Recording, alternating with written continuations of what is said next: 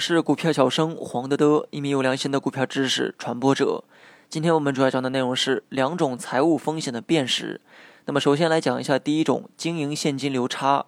该指标呢是被质疑财务造假最常见的一个指标。那么经营现金流差呢有两个方面的考虑因素，一是该收的没收回来，表现为应收账款比较高；第二个是该付的早就付出去了，表现为存货比较高。那么在这里，大家还需要了解一个指标，叫做净现比，意思是净利润中的现金含量，也就是经营现金流量净额除以净利润。也就是说，企业实现一块钱的净利润，实际流入了多少现金？从十年以上的长周期来看，经营活动现金流量净额除以净利润应该大于一。看整个 A 股的净现比，扣除金融业之后，A 股的净现比是一点三二。也就意味着 A 股实现一块钱的净利润，那么流入的现金为一点三二元。那么第二个需要了解的指标呢是收现比，即经营活动现金流入除以营业收入。那么一般情况下考虑增值税，那么这个比值呢在一点一六左右。从整个市场来看，虽然净现比和收现比的比值呢分别是一点三二和一点一六，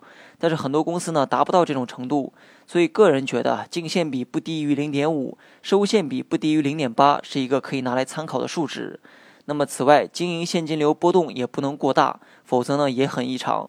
比如说信威集团二零一五年和二零一六年连续两年经营现金流为负二十亿和负三十七亿。但同期的净利润是二十亿和十六亿，那么这种巨额背离呢，根本不符合电信业的一个特征。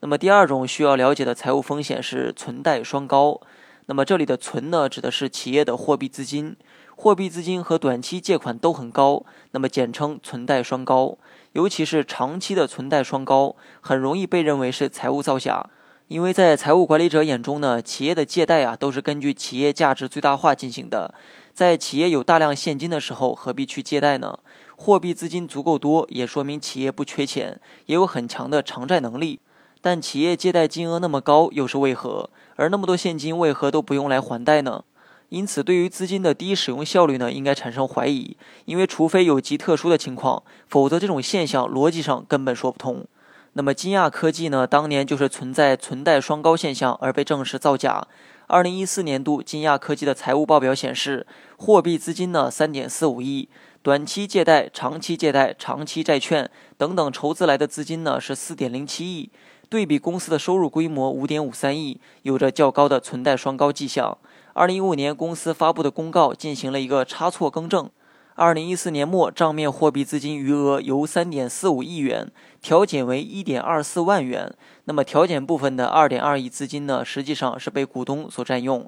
再比如说信威集团，截止到二零一八年底，公司年报显示账面资金高达一百一十一亿，然而二零一九年一月，该公司出现了债务违约，债券规模呢达到二十亿，意思是一百多亿的账面资金竟然还不起二十亿的债务。因此，看公司财报的时候呢，对于长期出现存贷双高的公司呢，应该多加注意，以防暴雷。好了，本期节目就到这里，详细内容你也可以在节目下方查看文字稿件。